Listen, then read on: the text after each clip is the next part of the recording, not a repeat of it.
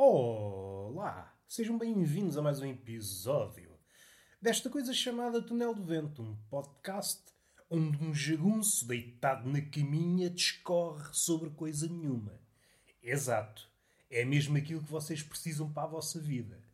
Antes de avançar para os temas graúdos do podcast, que são, não faço ideia, é aquilo que surgir, vou dar aqui dois lamirés. Primeiro, no episódio anterior, Fiz menção à palavra samicas e estava a falar no seu duplo significado e deixei em aberto. Passei para outra coisa qualquer. Como é o meu apanágio? O meu apanágio é muito dançar de tema para tema. Sou uma bailarina de temas que anda desnuda, saltando de problemática em problemática, com a vã missão de salvar o mundo.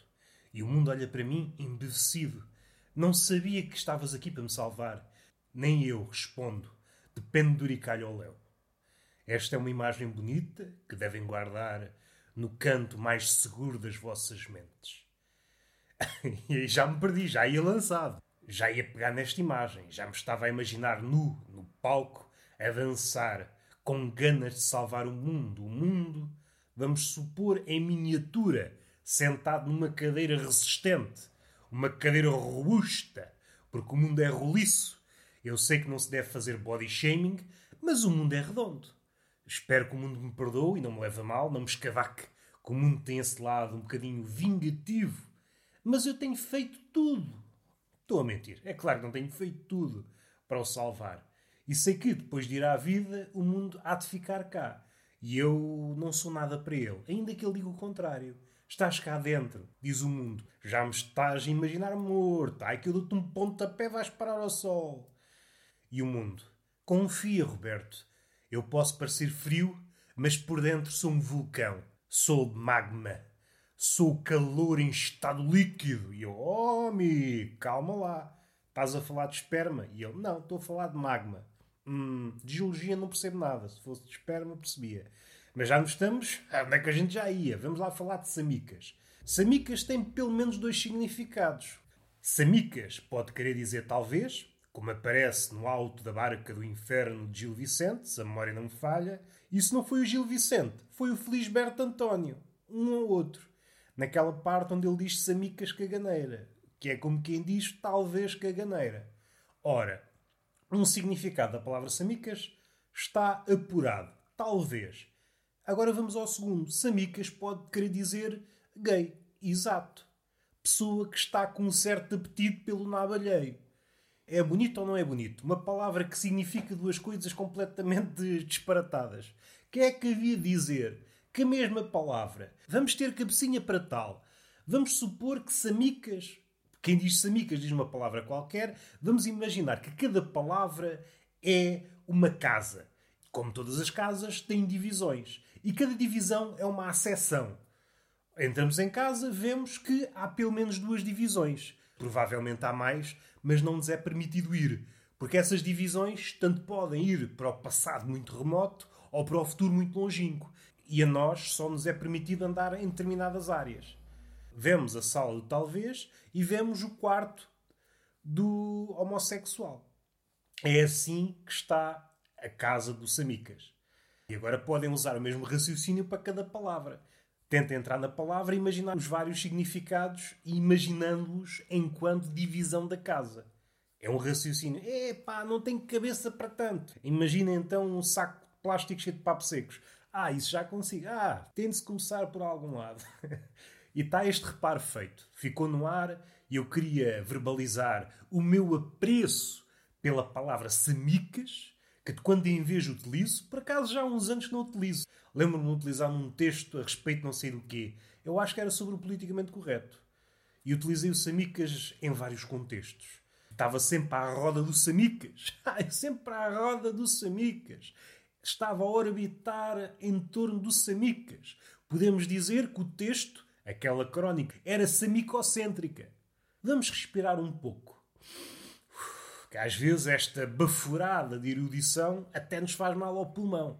O pulmão Pulmão. Agora, falando de pulmão, lembrei-me em Frida e lembrei-me de Canetti. Esta cabeça é só ricochetear sinapses. Esta cabeça está cheia de neurónios a borbulhar.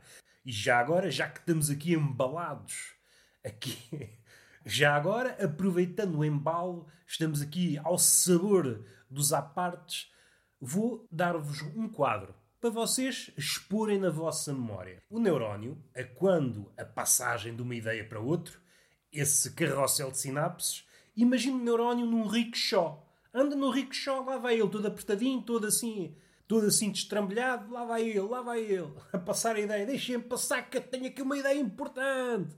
E há neurónios ao lado a contestar, hum, se calhar não é assim tão importante.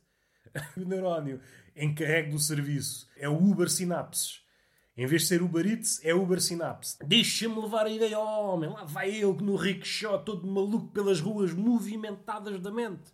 Frequentada por coisas que nem vale a pena lembrar, nem verbalizar. E chegada a ideia à ponta da língua, e esta pessoa, que por acaso sou eu, e um bocadinho a contragosto. Se eu pudesse, era outra pessoa. E assim que a ideia chega à ponta da língua, este palhacinho percebe a deficiência. Não é que a ideia não possa ser, enquanto carrossel de sinapses, uma coisa, como é que eu ia dizer, soberba. Prende-se com um problema, o problema da tradução, de passar da cabeça, do não verbalizado. Isto é um processo de tradução. Como eu já falei nos episódios muito antigos, é sempre um processo de tradução e a cada tradução há sempre o risco de se perder algo. E é muito isto que acontece. Vocês certamente mais ou menos criativos, mais ou menos artistas, já se depararam com o problema seguinte. Na vossa cabeça, epá, esta ideia é espetacular, mas assim começam a verbalizá-la, seja em voz alta, seja para outro, aquilo parece que perde fogo. Epá, até sou parvo, diriam vocês não tivessem vergonha. E já andámos aqui. Esta era a ideia. O neurónio no rickshaw a passear-se nas ruas movimentadas da mente. Já abordámos o Samicas e agora vamos à segunda coisa que eu devia ter falado e suspeito que não falei, que é o último episódio de Tertulia de Mentirosos com o Claro.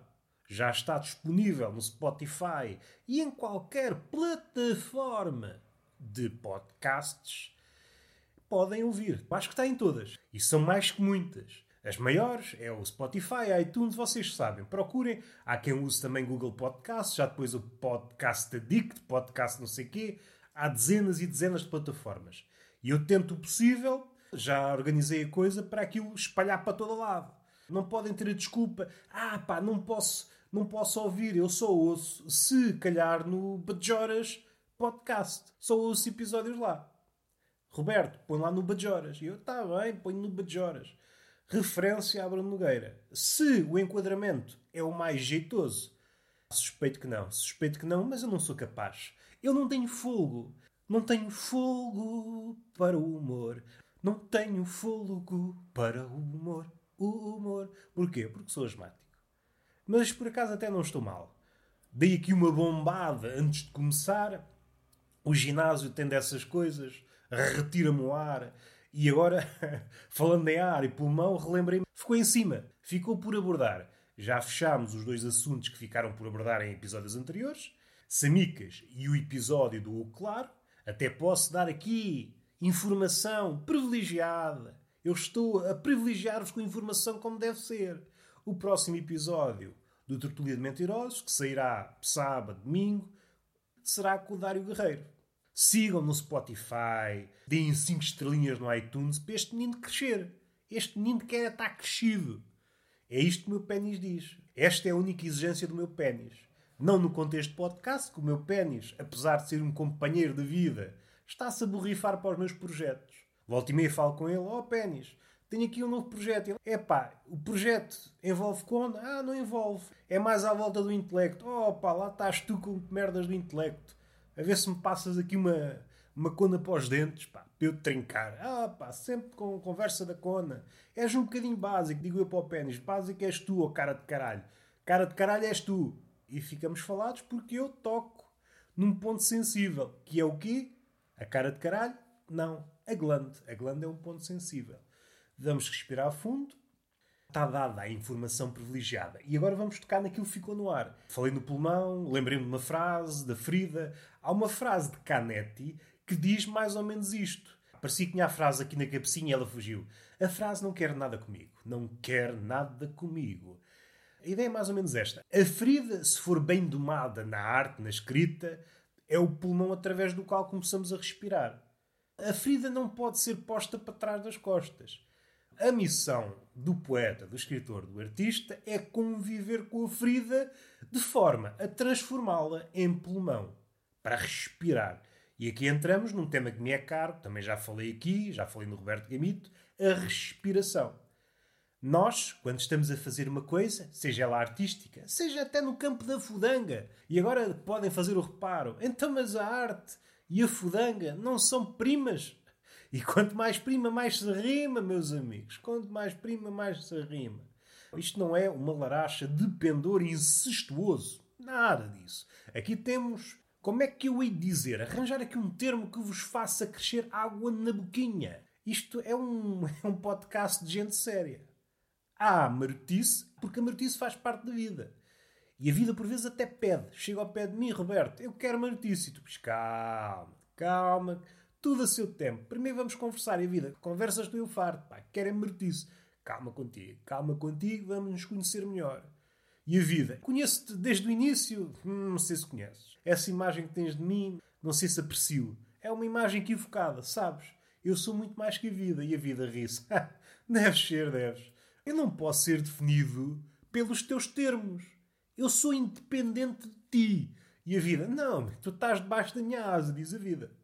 É por estas e por outras que eu não dou consentimento à vida. Eu sou violado frequentemente pela vida.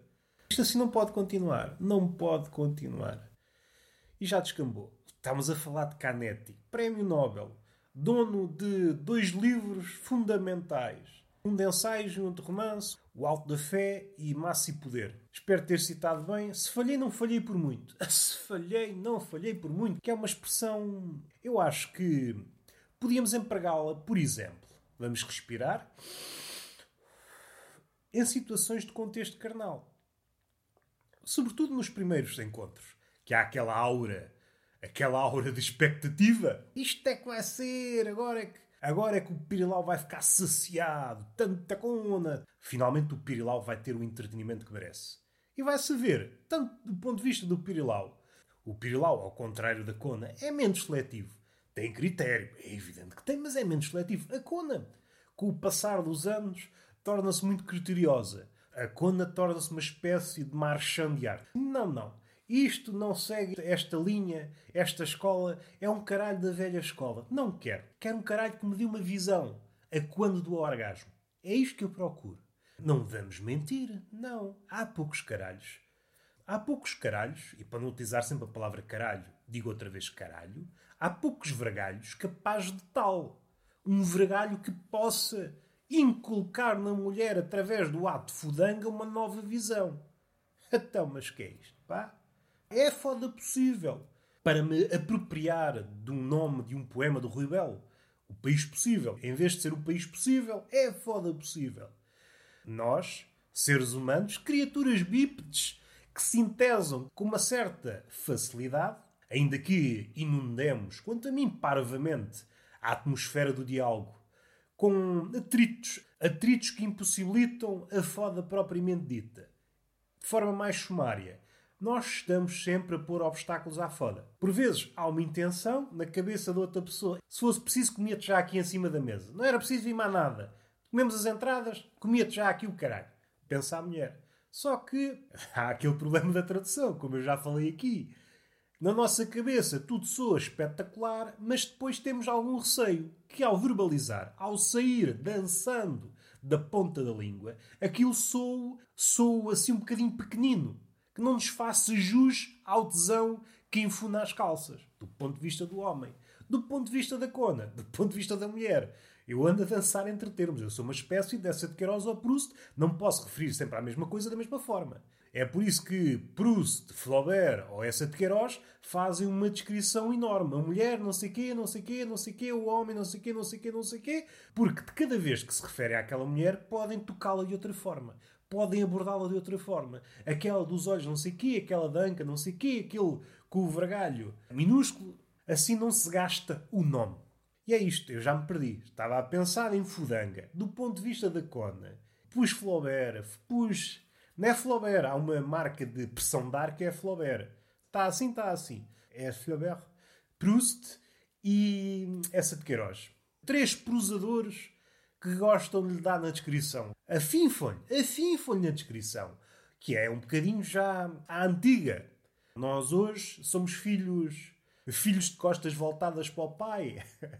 E eu não estou aqui a pensar em coisas marotas, não. Nem estou aqui a pensar do ponto de vista Édipo e Laio. Ainda que, se o filho quer ser bem-sucedido, tem de repetir a proeza de Édipo, que é matar o seu Laio. Caso contrário, seremos apenas uma figura raquítica daquilo que podíamos ser. E agora já me perdi. Espetei aqui o mito de Édipo, ou pelo menos parte dele, ainda que haja mais que uma versão. Mas eu estava a falar da mais conhecida. Não há miré ao Sr. Sófocles, ao Sr. Freud também. O Sr. Freud é que foi buscar o tragediógrafo grego e pôs na sua obra. E hoje não vale a pena ir por aí. Onde é que a gente já ia? Do ponto de vista da Cona, no contexto do encontro amoroso, também está à espera de qualquer coisa que a satisfaça. E aqui provavelmente há uma, uma diferença assinalável, ainda que do ponto de vista do homem isso também seja importante. Eu passo já a explicar. Eu estava aqui no campo do abstrato, vamos para o campo do concreto, que é onde se acoita a carne. E onde a carne está é onde eu quero estar. Não quero no abstrato, que no abstrato não há carne. Onde é que uma pessoa agarra quando está no abstrato? Não agarra em lado nenhum. E às tantas, pode dar-se o caso pensar que está a agarrar numa forma e está a pegar num caralho cubista. E para mim isso não tem valor. Para mim, pode haver mulheres com a cabeça mais desempoeirada, mais aberta e que façam tensões de palpar um caralho cubista, um caralho visto de todos os pontos de vista. E é bonito se visto desse lado. Um caralho que é todos os caralhos. Provavelmente é isso que uma mulher quer. Um caralho que é todos os caralhos. Assim como o homem quer uma cona que seja todas as conas. Então é isso que procuramos numa foda. É isso que procuramos numa foda, uma foda cubista. Que nos fodam de toda a maneira e feitio, que nos vejam de uma ponta à outra, que nos vejam por todos os lados, não é? É mais ou menos isto. Mas antes da fodanga, que normalmente há uma espécie de prelúdio que se pode arrastar, que se pode arrastar, talvez não seja descabido. Já tenho aqui várias coisas levantadas, e não me refiro ao pênis. Esse está a dormitar não está aqui entusiasmado na conversa. Conversas para o meu pênis? Hum, não quer saber disto. Isso é canções de embalar. O que eu estava a referir-me é do ponto de vista da conversa, do ponto de vista da densidade e vá do interesse, ainda que o interesse seja uma coisa vaga, subjetiva. Isto tudo para dizer o quê? As mulheres valorizam muito mais a conversa que o homem. À partida, e regra geral, e essas merdas todas que se diz hoje, por força do hábito, já sem pensar, quando abordamos a mulher e o homem e os pomos lado a lado. Mas quer-me parecer que é. A mulher valoriza muito mais a palavra, até porque a mulher é uma artífice da palavra. Alguém que tem uma relação muito maior com a palavra, por força de a usar, e isto está provado desde o início. E agora há de alguém aparecer aqui e dizer: É o meu bandido, tu és misógino, machista e contrabandista. Posso ser tudo o que tu quiseres. Mas de facto a mulher está mais versada na arte de dar à língua. E aqui não é um termo pejorativo. Eu falo no sentido mais elevado da expressão. Olha, agora a minha cabeça para onde é que foi? Para um filme lésbico. Calma, calma, pênis. Não estou a falar contigo. Mas, seja como for, a mulher tem mais facilidade. O homem, por força de certas situações, é mais acanhado. Por norma. De onde é que isto parte? Para vos dar um lamiré, eu não sei dizer exatamente se é o primeiro marco neste acanhamento no que diz respeito ao homem, deste espartilho que nos impede de abrir o coração. Contudo, é provavelmente um dos primeiros. É um marco importante. Está numa obra de Platão, em Fédon, espero estar a, a pronunciar bem, e há uma parte em que Apolodoro desata a chorar. Apolodoro, diante do verdito que foi lançado a Sócrates, começa a chorar. Sócrates, se a memória não me falha, diz a Apolodoro, isso é coisa de mulheres e de crianças. E acho que há também um reparo que, antes da conversa começar, as mulheres e as crianças tinham saído. andam ali à volta desta ideia. Esta ideia de que os homens não podem chorar tem uma das primeiras bases, não vou dizer que é a primeira, também não há muito para trás. Para trás de Platão não há muita coisa. É evidente que há, mas vocês percebem. Esse é um marco que dita a relação do homem com os seus sentimentos e por isso e por consequência com a verbalização do que está cá dentro. Por outro lado, as mulheres têm uma relação mais estreita com o seu coração, enformando isto em prosa mais poética, vá. E então é por isso que as mulheres são seduzidas pela palavra e o homem hum, pelo corpo. Isto é redutor. É claro que é. Eu estou a pensar num primeiro encontro é algo muito fugaz. Porque à medida que as coisas se prolongam, estas diferenças que as há vão se diluindo. Aquilo que nós dávamos mais importância ao início, a beleza, vai diluindo se depois não houver ali um conjunto de atrativos. Atrativos, a fala, se é muito centrada nela ou não. Coisas que, num primeiro encontro, não passamos grande cartão. Quando um homem olha para uma mulher na rua, não está a pensar: hum, será que o pensamento dela é muito umbigocêntrico? Será que ela só pensa nela?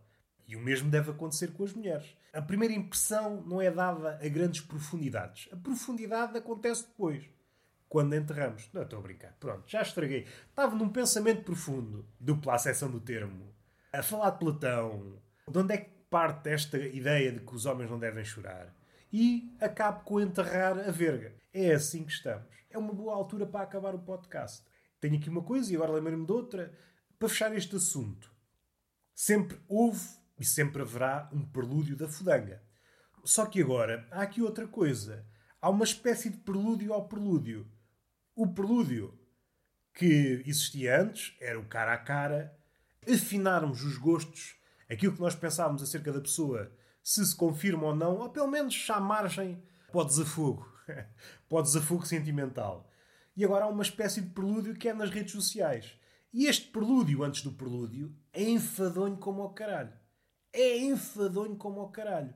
Aliás, a conversa que normalmente serve para atiçar o desejo, pentesar uma gana, que é para utilizar a expressão como deve ser, para umedecer a, a cona, para utilizar a expressão como deve ser, tem um efeito contrário. Este prelúdio antes do prelúdio faz murchar o nabo, faz secar a cona. Chegamos a um ponto em que, é pá, então outra pessoa é desinteressante como ao caralho. Desinteressante como a cona, para ser inclusivo. Eu, por mim, acabava as conversas nas redes sociais.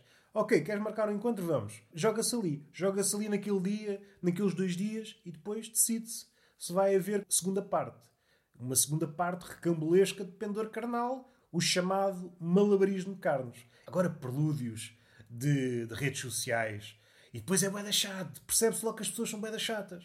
E são bué intensas. Intensas no sentido de estar sempre em cima. E não é um em cima favorável. Não é um em cima que nos entese. É aquele em cima chato. O que é que estás a fazer? Ah, estou isto. Passado 20 minutos, o que é que estás a fazer? É pá, caralho, então, mas és, meu, és minha patroa. És meu patrão. Larga-me a cona, larga-me o caralho. Deixa-me viver. Deixa-me arejar o nabo em paisagens desprovidas de cona. Isto agora foi demais. Foi demais. Mas está fechado este assunto. É este prelúdio que me faz uma certa comichão porque vai sempre desembocar no tédio. E é muito triste quando a nossa intenção, ou pelo menos aquela intenção que pode estar subretícia, pode ser que venha à tona, pode ser que morra, mas está sempre lá. Hoje em dia ela falece, falece de tédio. Conversamos com o outro quando há intenções de marotice para que a coisa se proporcione e chegamos sempre a um ponto em que, epá, o que é que aconteceu aqui? Então meu pênis me errou. O que é que aconteceu aqui? precisava desabafar. Muitos homens estão nesta situação, muitas mulheres estão nesta situação. Eu já ouvi muitas amigas a referir-se a isto, não desta forma, não desta forma tão aberta. Eu agora parece que fui possuído pelo espírito da Beatriz Gosta. Abordaram o tema da seguinte forma: os homens, todos com as mesmas conversas, todos com a mesma conversa de engate gasta. E eu percebo, fora da esfera do engate, está tudo a dizer o mesmo, das mesmas formas, está tudo guionado. E o engate Pode ser, eh, como é que eu ia dizer, sofisticado? Pode. Mas está fora do guião, fora do espectável. É sair fora de pé. E o engate hoje não sai fora de pé.